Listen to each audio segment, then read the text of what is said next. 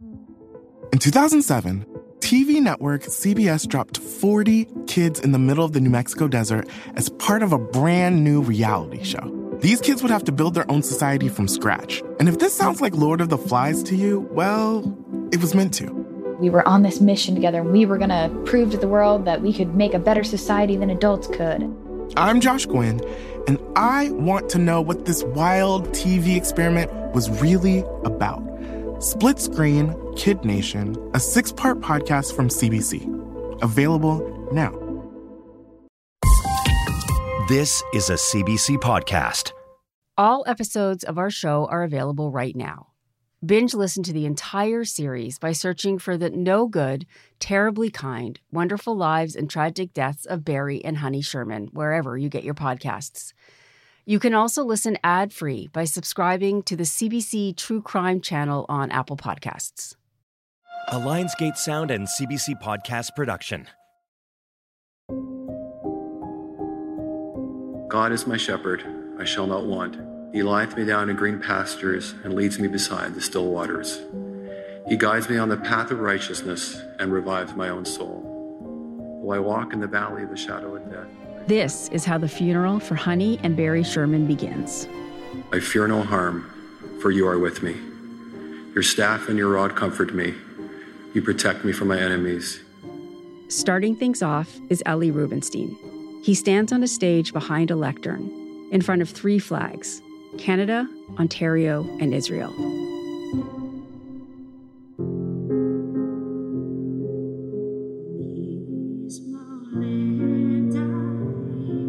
Beside him, the cantor, someone who leads the congregation in song. Rubenstein is speaking out towards rows upon rows upon rows of mourners. All 7,500 seats seem to be full. In front of him, two plain caskets. Each of us has a name. L'chol ish Yesh Shem. Each of us has a name given by the universe and given by our parents.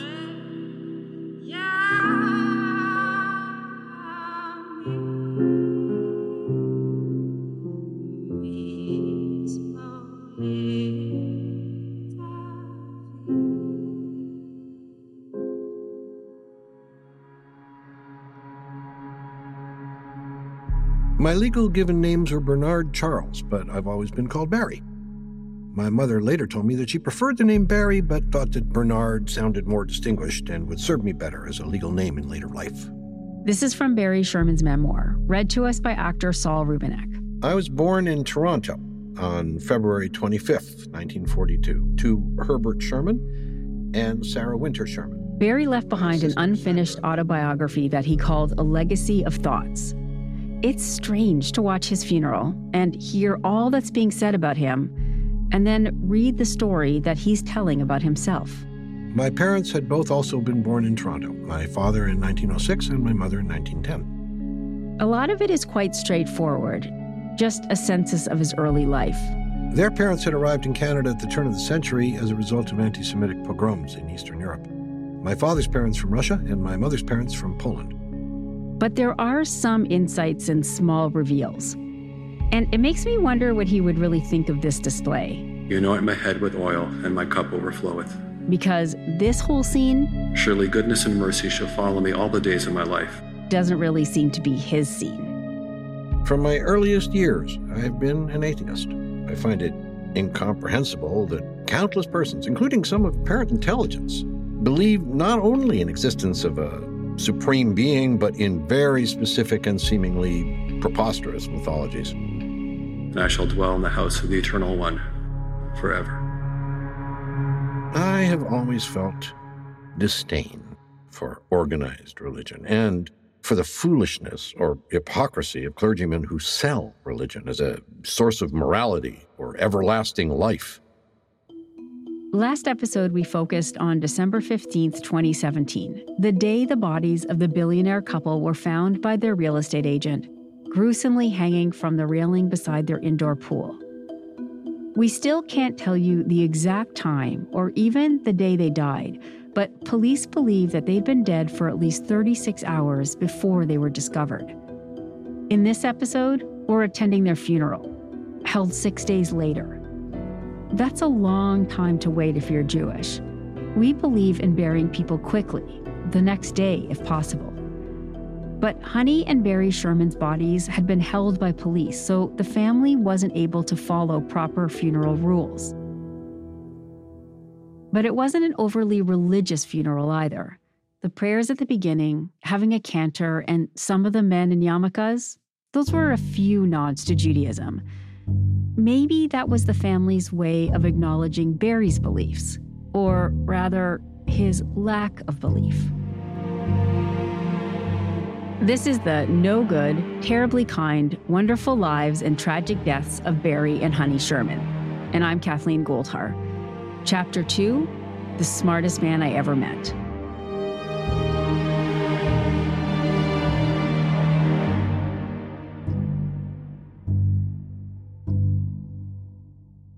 How to describe a man as complex as Barry? He was a genius in so many ways, with a fierce intellect that left many people describing him as the smartest person they ever met. Standing alone at the lectern, Jack Kay looks sad and small. For 35 years, I was incredibly privileged to work side by side, day by day, with Barry. In his eulogy, Jack described Barry as his brother and someone that over the course of more than three decades, he'd spent six days a week with, 10 to 12 hours a day. Literally, as our offices were next door to each other, joined by a shared washroom and a set of doors between our offices, which were hardly ever closed for the next 35 years. Together, Jack and Barry built the generic drug giant Apotex. Barry as founder and Jack as CEO. Apotex had grown into a company with serious clout, and Barry, he was pretty much Canadian royalty. The Sherman funeral was held at a convention center near Toronto International Airport, big enough to accommodate the thousands of people who wanted to be there.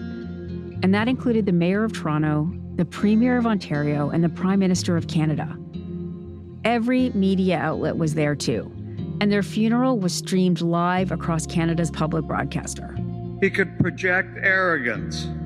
For example, he would correct your grammar, no matter who you were and whether he had just met you. But he was also humble, and he was incapable of putting on airs. With Barry, it was no bullshit.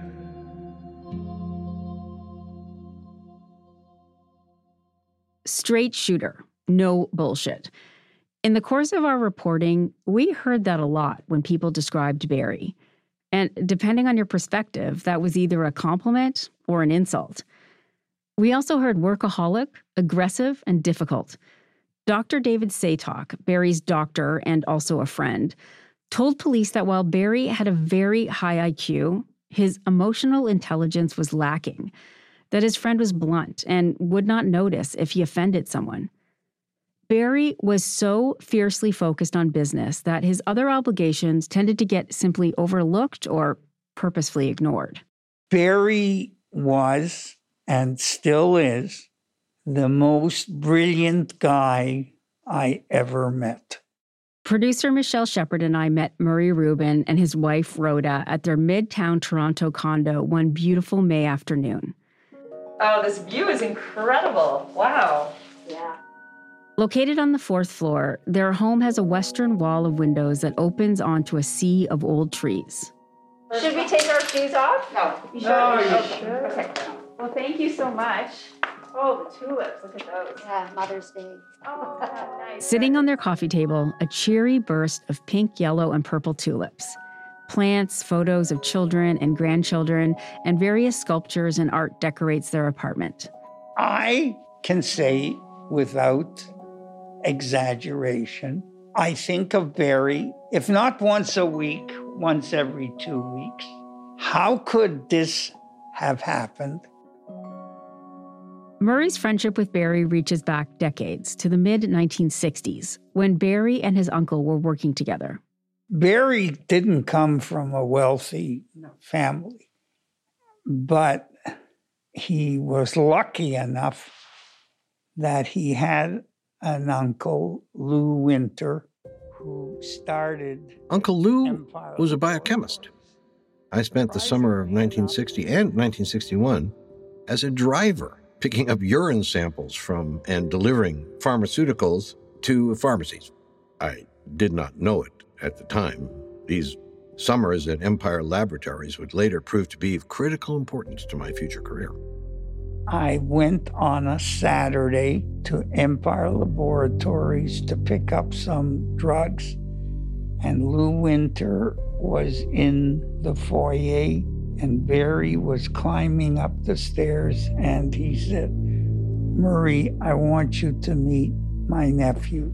He probably at that time was 21, 22 years old.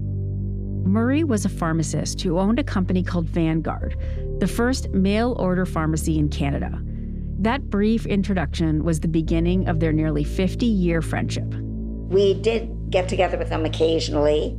When their kids were bar and bat mitzvah, we were invited. They, we were invited to a wedding of theirs. They were invited to, to bar mitzvahs of our kids and weddings.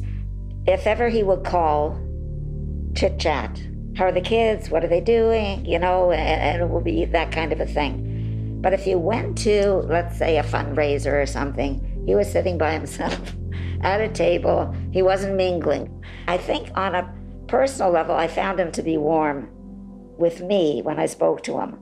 But other people may not have seen him in that uh, in that way. Did you find him to be a funny friend? Oh yeah, I can say he was the smartest guy I knew and you could have a joke with him. Could he laugh at himself? Yeah, of course. Yeah. Yes. He laughed at himself. When young Barry wasn't working for his Uncle Lou, he was collecting degrees. This just might be when he started to think of himself as the smartest guy in the room. In September 1960, I began undergraduate studies in engineering physics, now engineering science, at the University of Toronto. I specifically chose engineering physics because it was reputed to be the most difficult of programs related to mathematics and the physical sciences. Among all students in the Faculty of Engineering, I ranked fourth in first year, third in second year, second in third year, and first in the fourth and final year. Upon graduation, I was thus awarded the Wilson Medal for standing first in engineering physics and the Gold Medal of the Association of Professional Engineers for standing first in the entire faculty. It seems that the tougher the going got, the better I did.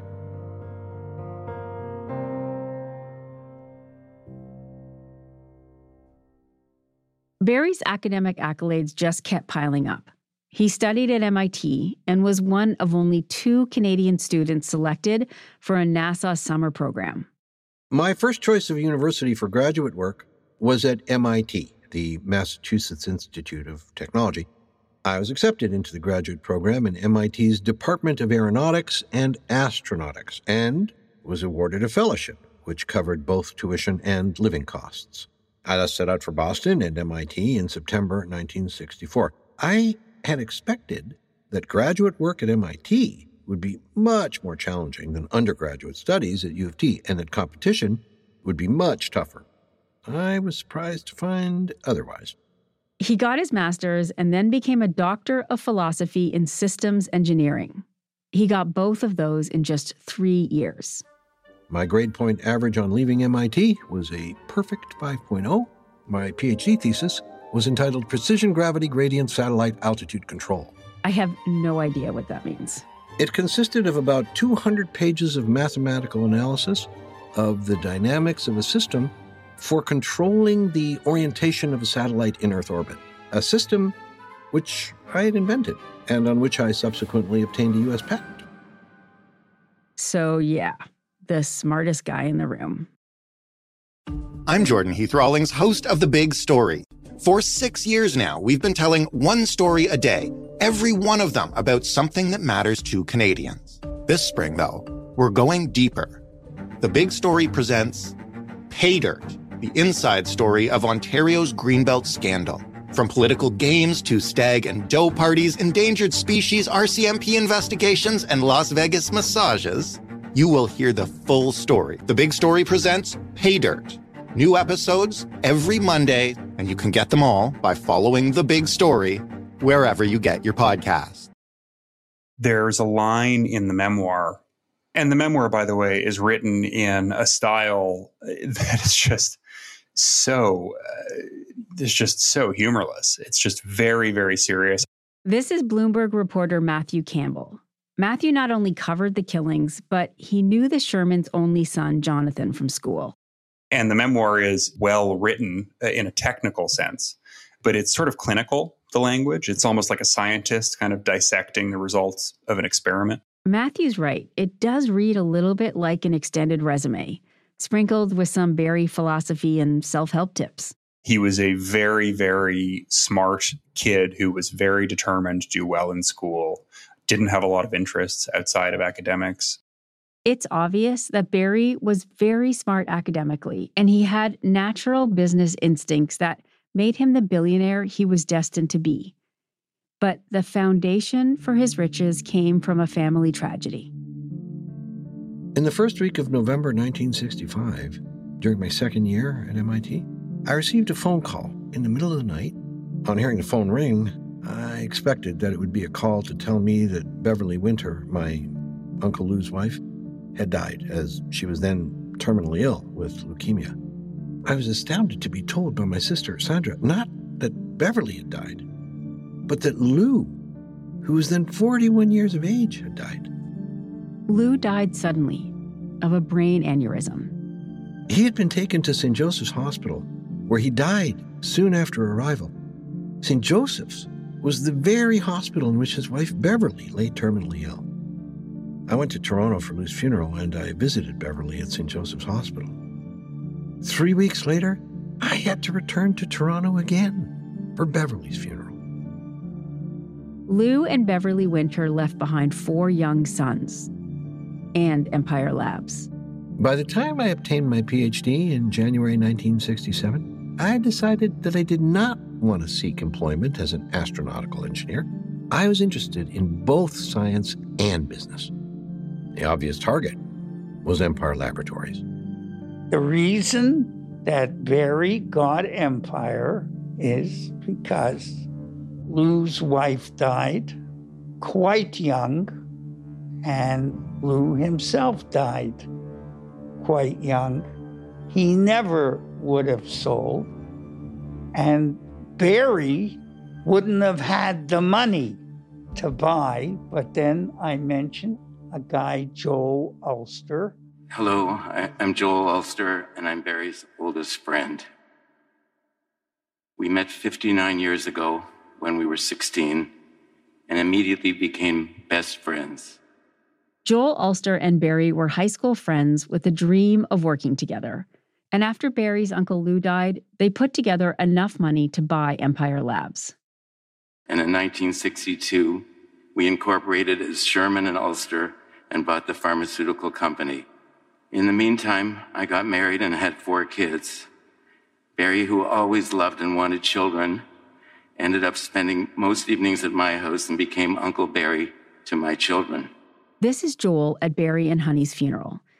Aside from being his high school friend and then business partner, Joel was also the reason that Barry met Honey. At some point, my ex wife Cindy, who was a nurse at Mount Sinai Hospital, met a candy striper there who was looking to meet a nice Jewish doctor. Cindy told her she had a perfect fit for the bill, although, of course, Barry was a PhD and not an MD. And that's how Honey came into Barry's life and into my life. During these Empire years, in August 1970, I met Honey Reich. On July 2nd, 1971, we were married by a judge at York County Courthouse. We have four children a daughter, Lauren, born October 9th, 1975, a son, Jonathan, born January 28th, 1983, and daughters, Alexandra and Kaelen, born April 22nd, 1986, and November 17th, 1990, respectively.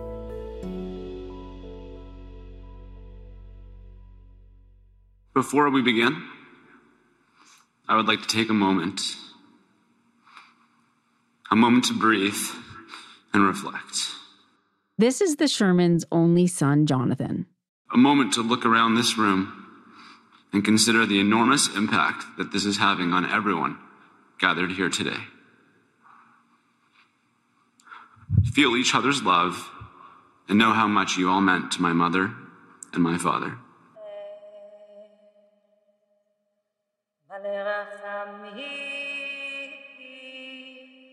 These last few days have been really fucked up for my family.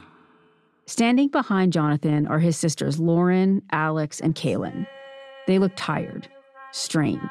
We are all very private people, and so I will not share too many of our cherished family times and experiences at this time. But I will share some things. Lauren, your free spirit and your ability to love life is perhaps your greatest tribute to mom and dad. When you provided them with their first grandchild six years ago, everything changed. Alex, you are the heart of this family. Your warmth and insistence on always worrying about other people is perhaps your greatest tribute to mom and dad. When you and I were participating in a grueling desert multi marathon so that we could raise money to help people with AIDS, you gave away your walking stick to a poor local villager. When I looked at you like, why? You shrugged and said, he needs it more than I do. That is so Alex.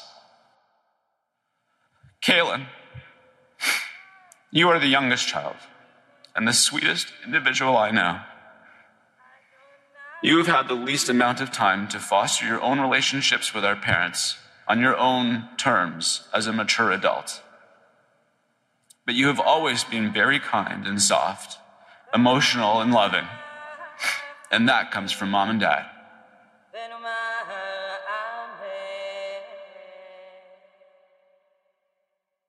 I just want to note something here about the funeral.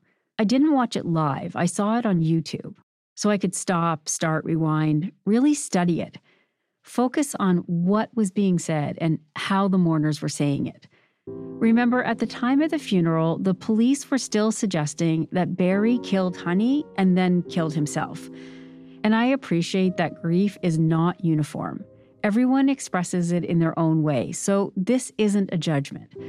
But just like Barry's memoir, the funeral feels technical, like they were going through the motions.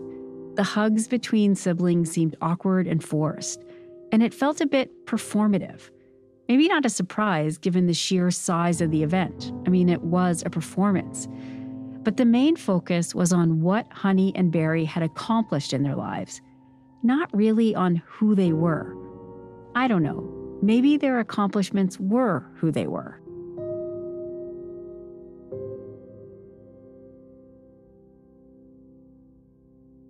Our mother always had everything taken care of. Our father was an amazing dad. We clearly knew why our dad wasn't always present. He was a pretty busy guy. But I can remember literally every single individual occurrence when my dad did father stuff with me. He would come watch me play hockey or baseball once every season or two. But those few games were my Stanley Cups and my World Series. It jumps out when you hear Jonathan say, We clearly knew why our dad wasn't always present. It's something we heard a lot during our interviews. No one ever said that Barry was a bad father, just a bit absent. The fact that I make little mention of my wife and children should not be taken as suggesting that they're not important to my life, as that would be anything but true. However, it seems to me that information about my family is likely to be of less interest to a reader than my observations relating to philosophy, Canadian politics, and the pharmaceutical industry. There was no direct mention in Jonathan's eulogy about the crime. As my sisters and I congregated for two days, waiting to hear any facts other than through Twitter and the unreliable news media, I kept expecting my parents to walk through the front door and say, Everything will be fine. we've taken control of the situation.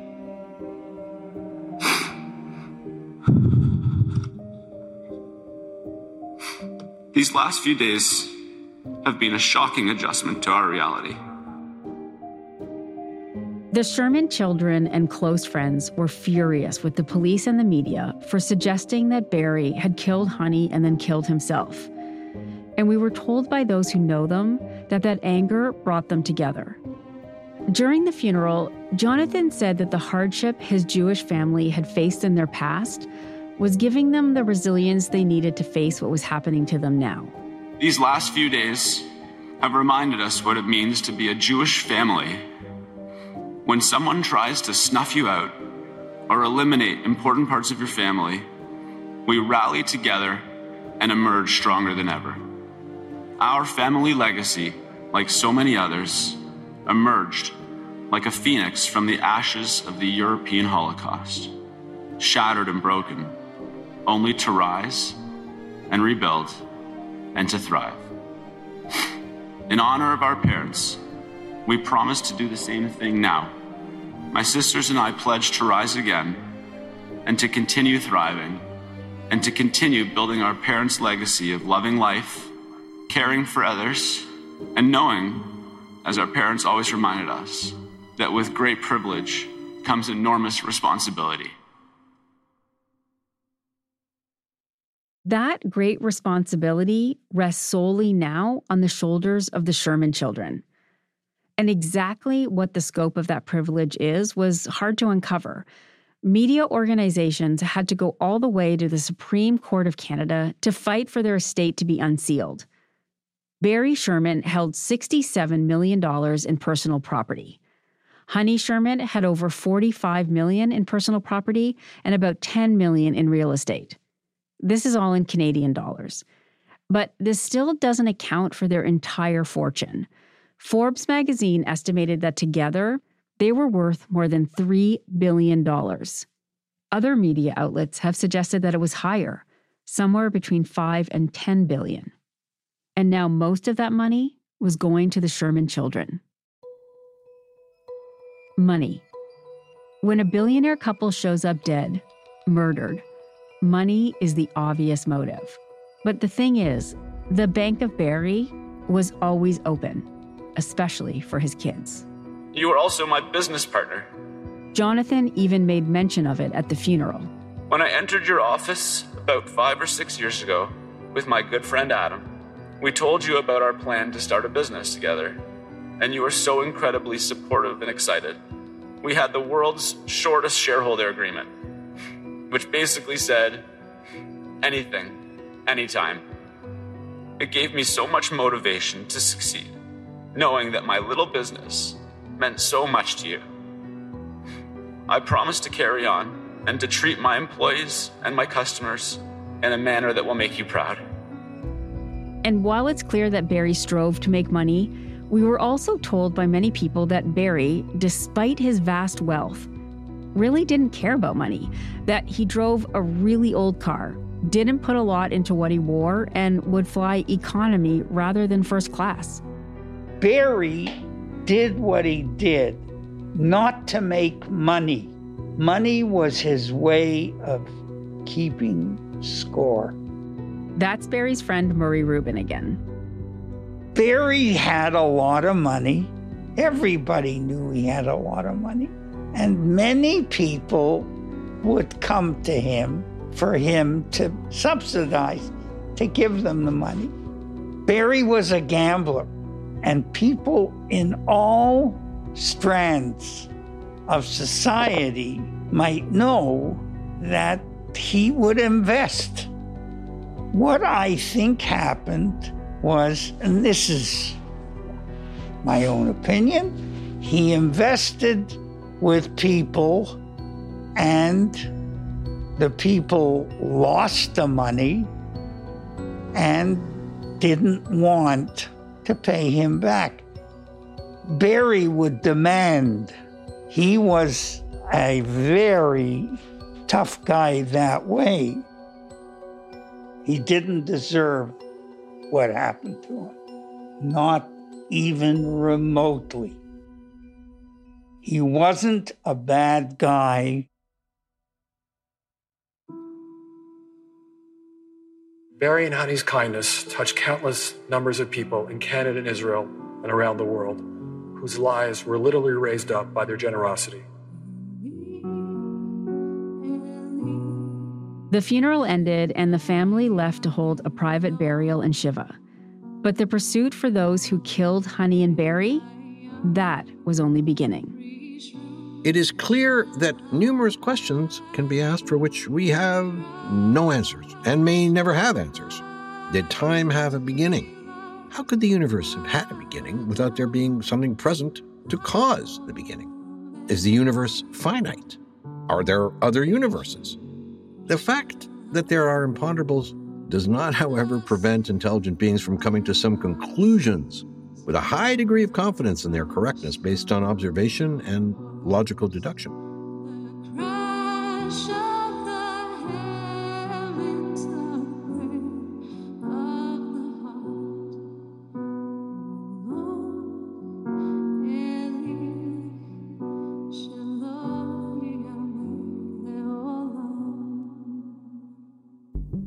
Coming up next time on the no good, terribly kind, wonderful lives and tragic deaths of Barry and Honey Sherman. I have often said about my beat that I cover organized crime.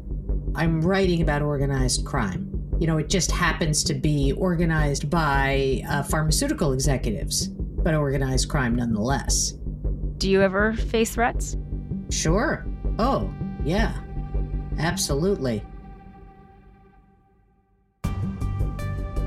This episode was written and produced by me, Kathleen Goldhar, and Michelle Shepard. Lisa Gabriel is our producer. It was executive produced by Charlie Webster, along with Lisa Gabriel and myself. Andrea Varsany is our associate producer. Our technician is Laura Antonelli. Sound design and mixing by Reza Daya. The role of Barry Sherman is played by Saul Rubinek. Stuart Coxe is the executive producer for Antica. The prayers recited at Honey and Barry's memorial are the El Malei Rachamim prayers and Psalm 23, sung by cantor Aviva Rajki, as well as Each of Us Has a Name by the Israeli poet Zelda.